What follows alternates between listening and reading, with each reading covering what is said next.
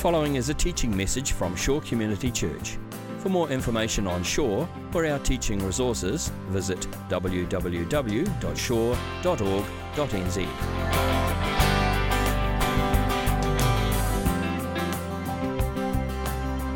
Okay, so we're back in our series in Ephesians this morning, and we are in chapter 4 of Ephesians. So you can be opening up your Bible if you've got one, or opening up your Bible app if you have that on your device. And Karen Warren is going to come and read this passage for us this morning from Ephesians 4. Thank you, Karen. Ephesians 4, verse 17 to 32. So I tell you this, and insist on it in the Lord, that you must no longer live as the Gentiles do, in the futility of their thinking. They are darkened in their understanding and separated from the life of God because of the ignorance that is in them due to the hardening of their hearts. Having lost all sensitivity, they have given themselves over to sensuality so as to indulge in every kind of impurity, and they are full of greed. That, however, is not the way of life you learned when you heard about Christ and were taught in Him in accordance with the truth that is in Jesus. You were taught, with regard to your former way of life, to put off your old self, which is being corrupted by its deceitful desires, to be made new in the attitude of your minds, and to put on the new self, created to be like God in true righteousness and holiness. Therefore, each of you must put off falsehood and speak truthfully to your neighbour. For we are all members of one body. In your anger, do not sin. Do not let the sun go down while you are still angry, and do not give the devil a foothold. Anyone who has been stealing must steal no longer, but must work, doing something useful with their own hands, that they may have something to share with those in need. Do not let any unwholesome talk come out of your mouths, but only what is helpful for building others up according to their needs, that it may benefit those who listen. And do not grieve the Holy Spirit of God, with whom you were sealed for the day of redemption. Get rid of all bitterness, rage, and anger, brawling and slander, along with every form of malice. Be kind and compassionate to one another, forgiving each other, just as Christ God forgave you. Bless us, Lord, with this, your word. Amen. Thanks, Karen. Well, I remember growing up as a teenager, one of my favourite bands was DC Talk. Any DC Talk fans in the house? Yes. Oh, more hands than I expected. Yeah. I mean, this was the 1990s. And uh, if you listen to Christian music, which I did, then DC Talk, they were pretty hot property. They were, they were the band to listen to. And I remember they came, one year they came to uh, Parachute Music Festival, which is like the old Festival One, uh, old version. And uh, I was in the concert, I was front and center, and I touched TobyMac's arm while he was crowd surfing. It's like the highlight of my teenage years right there. That's how exciting my teenage years were. Uh, but you know that they had they were a good band, I thought, and they had some good music and they put out some good albums. And one of their albums was called Jesus Freak. And at the beginning of one of those songs on that album, they have a quote, uh, which is a spoken quote, and it's by Brennan Manning, uh, another author. And uh, it stayed with me. I remember it to this day. Some of you that had the album, you might remember the quote as well. It goes like this The greatest single cause of atheism in the world today is Christians who acknowledge Jesus with their lips and walk out the door and deny him by their lifestyle. That is what an unbelieving world simply finds unbelievable. It's pretty challenging. I, I was challenged by that as a teenager. Uh, that, that thought, because I saw it in my own life. You know, I mean, I, I could acknowledge Jesus with my lips and I could say all the right. I mean, I was a church kid, grew up around the church, and I could sing all the right songs and have the right conversations. But I could walk out the door and do exactly that. I could deny Jesus in the way that I lived. And it wasn't that I was off the rails, I wasn't into any really bad stuff. It's just that a lot of the time my life didn't look much different from my non Christian friends. And the thought that an unbelieving world would look at that would look at my life and find that as a reason not to believe um, was hugely challenging for me. And I still find it challenging because I still see the same problem in my life. And probably we all do, those of us that are Christians, to a greater or lesser extent. I mean, this is all of us. We all struggle with this. I think the, the Christians Paul was writing to in Ephesus struggled with this. There's this gap between what we say we believe about Jesus and how we actually live out our lives day to day. There's this chasm sometimes between the confession of our faith and the content of our character day to day. And we don't mean for it to happen, do we? I mean, we, we don't intend this to happen. Most of the time, we don't even notice it's happening. It's a very subtle thing, but just through the pull of our culture and through the people we hang out with and their influence on us, and just through the sin in our own heart, there is this gap that opens up between what we believe and then how we behave and we can say the right things and sing the right things and sit in church and, and, and, listen to sermons and have the right kinds of responses, and yet we can walk out the door and live as functional atheists, live as if God doesn't exist. And an unbelieving world, a secular world, looks at that and says, No thanks. Why would I want to follow that God? Why would I want to follow a God who doesn't seem to make much practical difference? In the lives of his own followers? That's a challenging question. It's a, it's a sobering question. I find it convicting. I think it's a question that we've got to wrestle with. And this is why, this problem is why we need to hear the challenge of this passage in Ephesians 4 afresh today. Because this is a challenge, this passage. There's no getting around it. We've hit a text that's really troubling, that's really challenging. And the reason it's challenging is because in this passage, Paul talks about behavior. He, he talks about how we are actually practically supposed to live. He talks about our character. He talks about the practical issues of everyday life. And sometimes these are things as Christians we don't like talking about and we don't like hearing sermons about. What we really want is to go back to the first half of Ephesians, which was all the glories of Jesus and all the spiritual blessings that we get because of Jesus. And you get into the second half and you start missing that. You feel like, let's go back to that stuff. That was the good stuff. How about a bit more of being filled with God's power? How about a bit more of being overwhelmed by God's love? What's all this stuff about behavior, Paul? This just feels like works. This just feels like legalism now. But Paul would say to you, I haven't left grace behind. I'm still talking about grace. I've never stopped talking about grace. He couldn't talk about anything else but grace.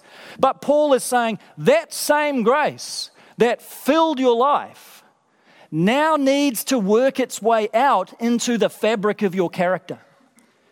That same grace that you've received, which has changed your heart, and brought you into God's family and into His kingdom now needs to work its way out into your life, into your relationships, into your actions and reactions and habits and practices and who you are in the church and who you are at work and who you are at home. It needs to be grounded in the practical, earthy realities of your life because grace doesn't just save us, grace transforms us.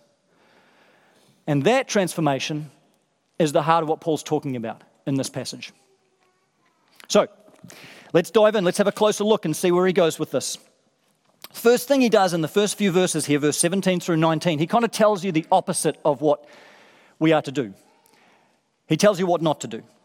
So, verse 17, he says, So I tell you this, and insist on it in the Lord, that you must no longer live as the Gentiles do. Well, that's a bit of a problem because most of the people Paul was writing to was Gentiles. And so Paul's saying, You Gentiles, don't live like Gentiles. But what he's meaning here, he uses the word in the sense of unbelieving Gentiles. Those Gentiles who weren't followers of Jesus. It's not, a, not, not really a cultural reference, it's a reference to unbelievers. He's saying, don't live like those unbelievers. Don't live like the world. Don't live like a non Christian would live. Don't live like you used to live when you followed all of that stuff and you were that person. Don't live that way anymore. And then he goes on to give you a description of exactly what kinds of lives they lived these unbelievers. Verse 18, they're darkened in their understanding, they're separated from the life of God. the ignorance of their hearts, lost all sensitivity, given themselves over to sensuality, indulge in every kind of impurity, and they're full of greed. That's a flattering description, isn't it? And it's interesting how this is, for Paul, this is a description of unbelievers in the first century Roman context. But couldn't he just as easily be writing about a 21st century New Zealand context? And when you read those phrases and you read those sentences, isn't he describing our world? They're full of greed. Doesn't that sound like our culture? Doesn't that sound like Western materialism and consumerism? Given themselves over to sensuality. Doesn't that sound like our hypersexualized culture? Darkened in their understanding. Doesn't that sound like our culture of moral relativism? These could just as easily be said of us as they were said of Paul's day. It looks different, of course, in Paul's day, and the way these things express themselves were in different forms and different shapes. But these, these ideas, this condition, these principles, they're just the same as they were in Paul's day as they are now. And what Paul is saying is the world operates by completely different paradigms to the church. The world operates out of a totally different moral compass and moral awareness than the church does. The world operates out of a different moral ecology, if you like, than the world does. Different principles, different values, different priorities. And that's no surprise. I mean, that's what the world does. The world's always going to be the world. That shouldn't surprise us. The world is always going to act like the world acts. What's sad is when Christians start acting like the world. What's sad is when Christians start looking like this and start getting pulled into this way of life. That's the problem, says Paul. And that's what he wants to prevent from happening. And so he says in verse 20, that, however, is not the way of life that you learned. Notice, by the way, that he describes the Christian faith as a way of life, not just a way of belief. Did you catch that? a way of life. That is not the way of life that you learned when you heard about Christ and were taught in Him in accordance with the truth that is in Jesus. You were ta- here's the heart of what he's saying in this whole passage. You were taught, verse 22, with regard to your former way of life, to put off your old self, which is being corrupted by its deceitful desires, to be made new in the attitude of your minds, and to put on the new self, created to be like God in true righteousness and holiness. So here's the heart of what Paul is saying here. If you're a Christian, you have two selves. You have two identities. You have your old self and you have a new self. The old self is who you used to be before you were a Christian, and it's a completely me centered existence. It's, a, it's an existence based on my needs, my interests, my desires, my passions, my wants, my agenda, my priorities. It is an existence that is self governed, self directed, self gratifying, self promoting, self serving. It's a totally egocentric existence. And Paul is saying when you became a Christian, that self, that identity was replaced with a new identity, which is in Christ Jesus.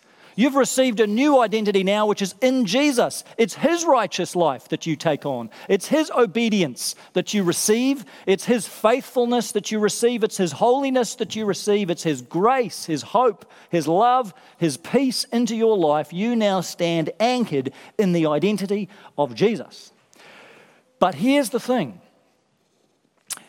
just because you've received this new identity doesn't mean your character is automatically changed. When you became a Christian, you received a new heart, Spirit of God within you. You became a child of God, brought into His family, brought into His kingdom. But your ways of thinking, your ways of acting and reacting, your character was not magically transformed in that moment so that you only ever want to do and say and think what God wants you to do and say and think all the time. I mean, we know this, right? We didn't suddenly become totally reprogrammed people so that our lives practically reflect this new identity. We've received the new identity, but our character is stuck back in the old ways, stuck back in the old self. So here is what Paul is saying this is the Christian journey. Welcome to the Christian life. It's the life of putting off the old self now those old ways of thinking, old ways of speaking, old ways of acting that were conformed to who you were before you became a Christian, and to be made new in the attitude of our minds.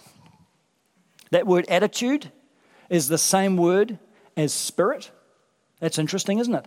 Paul's saying you don't just need a new mental attitude, what you need is the Holy Spirit renewing us, filling us, transforming us. This is not just something you can do on your own, but we receive this power from the Holy Spirit. And out of that, we then put on the new self. We put on the new ways of thinking, new ways of acting, new ways of speaking that are aligned with this new identity we have received. I'll illustrate it to you this way. A um, number of years ago, Anna and I went away for a weekend with some friends. And uh, part of the weekend was uh, down in Ruapehu, and we went for a walk around the base of the mountain. It was winter, it was cold, and I turned up for this long, arduous walk that we were about to do wearing boat shoes. I don't know what I was thinking. I don't know why I had boat shoes on that day. I don't know why I even owned a pair of boat shoes. I, I, I probably should never have even had them. But there I was, somehow with these flimsy boat shoes and off we went on this walk. And what I didn't realize, I mean, it was cold and it was rough, but it was also a subalpine walk. I mean, we weren't just going over dirt and gravel, there were patches of snow and there were patches of ice that we were going over. And I had this terrible footwear on. And it was kind of blizzard conditions. I remember we got to the end point of as far as we were going to go in the walk, and we were supposed to have this amazing view, could barely see anything. We were absolutely freezing and just wanted to turn around as fast as we could and get back. I mean, we were lucky that we didn't get ourselves into worse trouble or that I didn't get myself into worse trouble. There should probably have been a headline about me the next day in the paper, you know, stupid man wears boat shoes on walk or something. But I, met, I, I, I escaped unscathed, but wore the worst kind of footwear that I could. In some ways, maybe that's a parable of what Paul is saying. He's saying, here's this journey that you're walking as a Christian. And if you're going to walk this road, if you're going to walk this journey as a Christian, You've got to put on the, the, the, the character footwear, so to speak, that is appropriate for the journey. In other words, you've got to take off the old footwear, the old character traits, the habits, the practices, the vices that are going to slow you down, that are going to hold you back, that are going to prevent you from being able to walk this path very well. In fact, they could do you damage if you're not careful. And you need to put on the character footwear that is fitting for the terrain, that is appropriate for the journey that we're on, so you can walk it well. Not just for the sake of it, but so that you can walk this well, so that you can get to your destination, so that we can walk well along this Christian life that God has mapped out for us. And so Paul says you've got to learn to put off the old and put on the new. It's the transformation of our character. Now, what he does with this is he then goes into a whole list of behaviors of what this looks like. And the rest of the chapter, this is really about as practical as Paul gets in the whole book of Ephesians. I mean, he really gets right down to it here. And he starts mentioning specific things. And what I've tried to do here is just map this for you on the two columns so that you can see how it falls into the putting off and the putting on category. That's what he's saying. Put off the old self behaviors, put on the new self behaviors. So he says, put off falsehood, in other words, lies, any kind of lying, and put on the truth. Put off bad anger and put on good anger. That's an interesting one, isn't it? Anger sits on both sides of the ledger because Paul says, in your anger, do not sin. In other words, in your anger, there are times when it's okay to be angry. It's okay to be angry at what makes God angry. Jesus got angry at times. But good anger becomes bad anger when it becomes impulsive, harsh, cruel, vindictive, retributive, punishing. So anger can be good and bad. We need to put off the bad anger, put on the good anger, put off stealing, and put on working. How about that? A diligent work ethic and sharing with those in need. Uh, put off unwholesome talk, and put on encouraging words, whatever is useful for building others up according to their needs, Paul says. And then a whole collection of words at the end put off bitterness and rage and brawling and slander and malice. You could group all those with the word hostility. Put off hostile behaviors and put on kindness and compassion and forgiveness. Now, have a look at that list. As we look at this, as 21st century Westerners, there's, there's nothing particularly surprising there, is there? There's nothing that seems really bizarre. I mean, there might be some things that are a little bit surprising, perhaps, but, but nothing that's alarming in that list. But I want you to appreciate that this was completely different to the way it would have been heard in Paul's day. Just think about the context that Paul was living in. Think about the context of the Roman world that these Christians in Ephesus and the surrounding cities were living in. Think of some of the values embedded in Roman society. I mean, this was a, this was a society, this was a culture that was built on exploitation, exploitation of people. I mean, the Roman Empire was built on the backs of slaves. These beautiful, opulent Roman buildings built by millions of slaves throughout the empire that were horribly mistreated and abused. And this was just part of the system, uh, is the degradation of, of slavery. The, the empire was built on the exploitation of women. Women were, were very much considered to be property and chattels for their husbands. And in this heavily chauvinistic society, men thought they could do whatever they wanted, whenever, wherever, however they wanted to women. I mean, the idea of a Me Too movement would have been ludicrous in the first century Roman world. This was just a heavily chauvinistic, abusive, exploitative culture. This was a culture built on cruelty and, and strong armed military victory and bloodshed. That's the kind of peace that Caesar brought to the empire. This is a society that's rigidly hierarchical, built on rank and status, where at the bottom of the ladder were people considered less than human the disabled, the severely mentally ill, those in poverty. These were people that were just discarded by the empire, that weren't even considered to be lives worth cherishing. There was no sense of social concern, there was no sense of so- social justice, there was very little social compassion. These were just people that were just hung out to dry, that were just left to beg for their, for their survival. This is the kind of culture that's going on. There certainly wasn't much sense of forgiveness. Certainly not unconditional forgiveness. The Roman gods were not forgiving creatures. They didn't forgive you, they took vengeance upon you. And so there was not much sense of you forgive someone else, certainly not without expecting a heavy price for it. So all these values were swirling around in the Roman world exploitation and abuse and hierarchy and chauvinism and rank and status, all of this.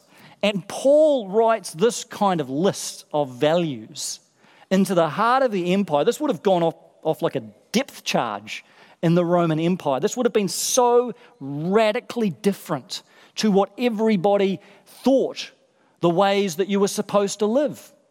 This was totally subversive. What do you mean, Paul, we're supposed to just forgive one another? That's not how we operate. Not without asking something in return. What do you mean we're supposed to share with those in need?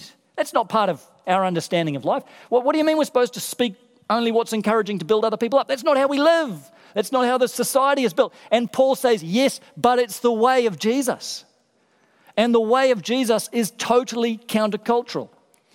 Now, we miss a bit of this because we look at that list and we think, well, that kind of sounds like the sorts of values that lots of people would share. And that's true, but appreciate the fact the only reason we think that is because of Paul.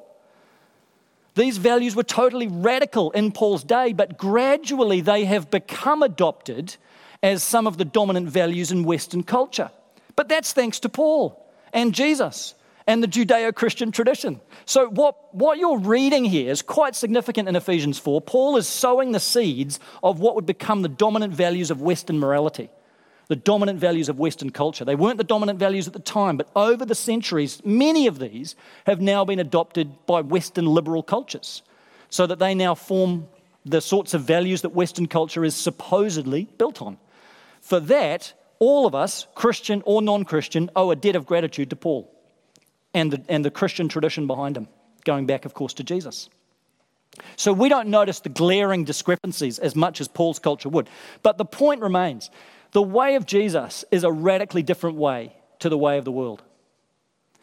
The life that Jesus calls us to live is a radically different life to the lives of those who don't know Christ. It's not that Christians are just supposed to be a little bit better than non Christians.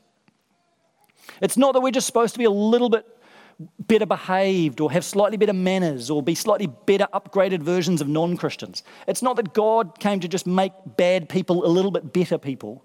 That's not the point. Christians live out of a totally different paradigm. We live out of a totally different vision of life. We live out a totally different way of what it means to be human. We don't live out of this me centered existence anymore, or we shouldn't. We don't live out of this ego driven existence. We live out of a Christ centered existence and we, and we let that old self die. We let those old ways of living die and we live for something bigger than ourselves. We live for a bigger story than ourselves. We live for a God who's a whole lot bigger than ourselves. We live for a different vision of life. Christian morality is built on a fundamentally different foundation. It is radically different to the way of the world. I'm reading a good book at the moment by David Brooks. It's called The Second Mountain. And in it, he describes the kinds of people in the 21st century that would look a bit like the kinds of people that Paul's talking about in the first century. He says this The world tells them to be a good consumer, but they want to be the one consumed by a moral cause. The world tells them to want independence, but they want interdependence, to be enmeshed in a web of warm relationships. The world tells them to want individual freedom, but they want intimacy, responsibility, and commitment. The world wants them to climb the ladder and pursue success, but they want to be a person for others. The magazines on the magazine rack want them to ask, What can I do to make myself happy? But they glimpse something bigger than personal happiness. Do you see the contrast between the values of a secular culture and the way of Jesus? That for, for, the, for the Christian, it means staging a little rebellion against what the world wants you to want. The world wants you to want what's good for you self interest and self promotion and self advancement. But as Christians, we, we stage a revolution against that and we say, I'm not going to want what the world tells me to want. I'm, I'm going to want what God wants me to want. I have deeper desires than that. I have more substantial desires than just self gratification. Jesus has placed in me a desire for something greater, a desire for a different kind of life, a desire for a life that's grounded in Him and exists to serve Him and love Him, and therefore it's a life for others. It's a life for the sake of others. It's a life where I'm willing to sacrifice and, and be poured out for the sake of other people. I'm not going to buy into what this world says I should be. I'm not going to let this world squeeze me into its mold. I'm going to live out a different way of being human, a life lived for Christ and for others. It is radical, yes. It is subversive. It is totally countercultural. And sometimes the world will hate you for it. Sometimes the world will despise you for living this way because it shows the world something about what it means to be truly human, and that's convicting for other people. But this is the way of life that is in Christ Jesus. This is the transformation of our character. This is the moral vision of what it means to live as a Christian. It's putting off the old and it's putting on the new. Let me just point out one other thing in this list before we move on and wrap up. There's one thing in this list I didn't put in these columns because it doesn't quite fit there, but it's so important. It's in verse 30. Just have a look in there. Paul says, And do not grieve the Holy Spirit of God, with whom you were sealed for the day of redemption. What does it mean to grieve or not grieve the Spirit of God? Well, it's not the same thing as blaspheming the Holy Spirit, if you're wondering. You think about what it would mean for you to grieve someone. It'd mean for you, for you to hurt them, to wound them, to cause them pain. It's exactly the same thing with God. Paul says when, when we live these old self behaviors, when we default back to that and we live in these old self ways, what we are doing is we're grieving the Holy Spirit. We are grieving God. We are causing God heartache. We're breaking his heart. Now, that, that doesn't make God some kind of weak deity, this kind of emotionally fragile God who's going to get his feelings hurt and he's insecure. No, it makes God greater, I think, not lesser. It makes God so great that he could be the king of the universe and still allow himself to enter into a relationship with us where he can be grieved by us, where he can be hurt by us, because this is a relationship. It's not just a transaction. It's not just a formality, it's a relationship where we can grieve God. God can be grieved by us. And Paul doesn't say that to make you feel guilty so that you feel worse about yourself because now I'm causing God pain. He, he says it so that you see what's going on here. That when we live in those old self ways, what we are doing is distancing ourselves from God. We're pulling away from Him. That's the point. Not just breaking rules, we're pulling away from God. And when we live into these new self ways, when we pursue these new ways of life, what we are doing is we are allowing ourselves to be drawn closer to God. These ways of living come out of a deepening relationship with God and they lead to a deepening relationship with God. Of course, God already loves you with an undying, unending love. He already loves you as much as He can possibly love you. That's never going to change, regardless of which column you live in, day to day, minute by minute. But the point is that as we live out these new self behaviors, as we live into this new way of life, we are drawn closer to God relationally. We're drawn into greater intimacy with Him. We're drawn into greater step with the Spirit. We're drawn into greater fellowship and greater communion with Him. Our relationship with God is deepened and strengthened as we live into that new way of life that's in Christ Jesus. So the point is that these, these columns, these lists, I know it's easy to see these as a bunch of rules. It's easy to look at that and go, great, now I've got a list of a whole lot more things that I need to do and not do. But the point is never about rules.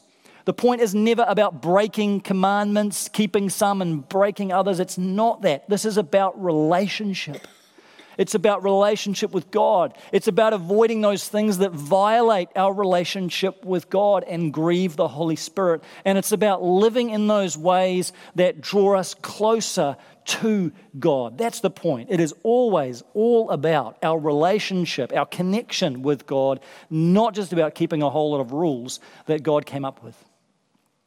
So, here is what I want you to think about as we wrap up. Just two very simple questions because we want to make this practical for our lives and come right down to what this would mean for us today. If Paul was writing to us, what would he say to you?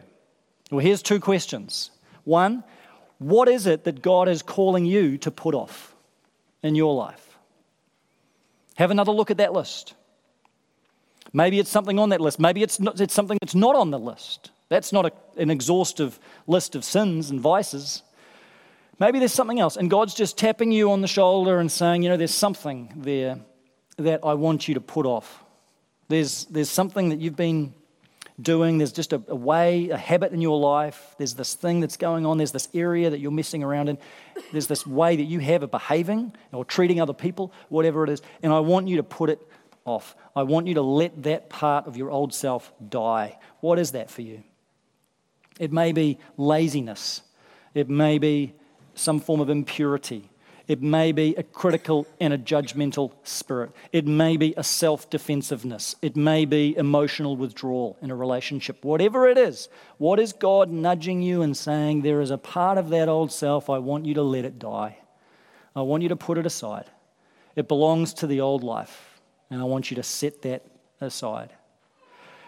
And this is not easy, right? I mean, what's going to happen is you'll walk out the door and you'll try to put off that old self and you'll realize it's really hard. And we don't realize it's really hard until we try doing it. And we try getting rid of some of these things in our life and we find that they've become entrenched. We find they've got a much stronger grip on our lives than we thought they did. We find some, in some cases, they've got to the level of addiction. And this is where we need one another. This is where you can't do it on your own. You need the power of the Holy Spirit, Christ working in your life, and you need the church family. So reach out for the help that's there. Talk to a friend, talk to a pastor, talk to a counselor, talk to a mentor, talk to a life group leader. Reach out for the help. We're a church family. We're here for each other. We're all on the road together, right? We're all pilgrims on the journey. The help is here, the support is here. So reach out and have someone else that you can talk to about this who can help you along that journey. And then here's the second question what is it that God is calling you to put on? What is, is He prompting your heart with something? Maybe it's just the opposite of the thing that He's telling you to put off. Maybe it's not. Maybe it's on that list. Maybe it's not. But what is it that God is speaking to your heart this morning and saying, There's something I want you to put on? There's a new fruit of the Spirit that in this next season of your life, I want to cultivate this fruit in your life. Is it the fruit of joy? Is it patience with someone that really frustrates you? Is it self control? Is it gentleness? Is it simply love, honoring and cherishing someone that God has given you to love? And God's saying, This is what I have for you in the next season of your life. By my Spirit and in my power, I want you to put on this new attribute. Don't elbow the person next to you. You think about it for your own life. What is that thing that God is calling you to put on. Putting off and putting on. Friends, we, will never do this by ourselves, right? It's not that you're going to walk out of here and with a truckload of willpower, it's going to happen. It is only by the grace of God that any ounce of transformation can ever happen in our lives. It is only as we walk in step with Him, draw near to Him, remind ourselves of how loved we already are, and allow Him to continually fill us with His power that we will take those steps. And you'll fail many times. It will, many days, feel like five steps forward and 10 steps backward. That's part of the journey, too. That's part of the journey of life. But as you lean into Christ and this new way of living that is in Him, this new identity that you have in Him, as you draw on His strength, as you draw on His grace, as you let Him pick you up every time that you fail and put you back on that path over the years, you will take steps forward and you will, by God's grace, see progress.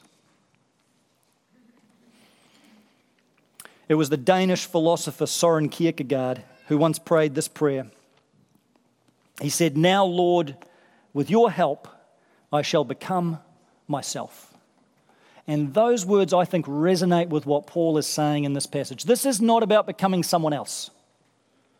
This is not about becoming a different person or becoming like someone else, unless we're talking about Jesus. This is about becoming who God has already made us to be. It, in fact, it's about becoming who we truly are in Christ Jesus. It's about becoming the truest and deepest self that we have. And we need to remember we have this new identity already. We are saved by God's grace alone. Don't ever lose sight of that. Don't ever forget that. And now God is saying to you, I want you to take hold of that new identity, that deepest and truest, innermost part of yourself. And I want you to allow me to bring that out so that you live that out before other people so that you live that out in the ordinary, in the minutiae, in just the everyday stuff of everyday life. That's the new self coming out. And as we do that, this big gap between what we believe and how we behave gets a little smaller. And that connection between who we are on the inside and who we are on the outside becomes a little stronger. And the character of our lives reflects a little more the character of our Saviour, whom we love. And an unbelieving world looks on and finds our faith a little more believable. Let's pray.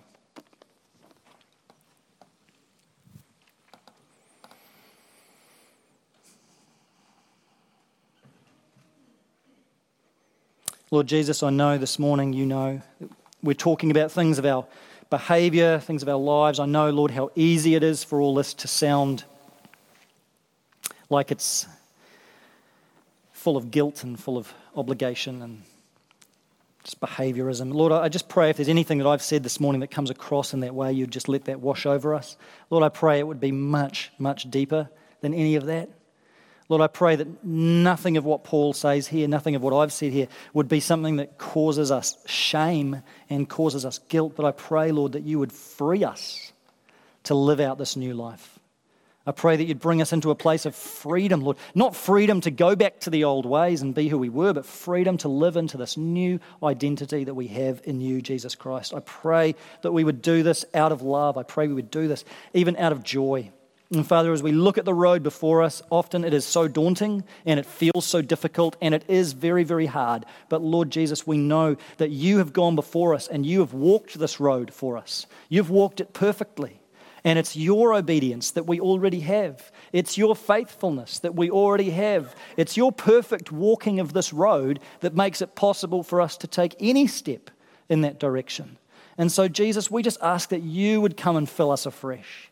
Fill us afresh with your grace, fill us afresh with your love, and fill us afresh with your power so that we might take just a first step and then a second step and then a third and on and on into this new life that you've called us to. Make it practical for us, we pray, Lord Jesus. Lord, bring to our minds and our hearts those next steps that you want us to take. Keep prompting us and nudging us by your Holy Spirit. I pray you'd remind us, Lord, in the moment that we are tempted to go back to the old ways. Remind us of what you've taught us this morning. Remind us of how you've convicted us this morning and just nudge us towards the new self. Nudge us away from the old self in that moment, in that moment of temptation, in that moment of opportunity. Would you just nudge us by your Spirit into those new ways of life, in the most ordinary ways, ordinary circumstances, ordinary conversations? Lord, we hunger and we thirst for righteousness, but we are so weak. And so we just say, Come, Holy Spirit, come and renew us, come and fill us, come and strengthen us afresh for the road that we are walking together.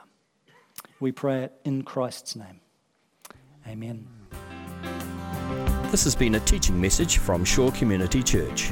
For more of our teaching resources, or to donate to our teaching resource ministry, or for more information on Shore Community Church, visit www.shore.org.nz. Alternatively, you can email office at shore.org.nz or phone 09 415 0455. Thank you for listening.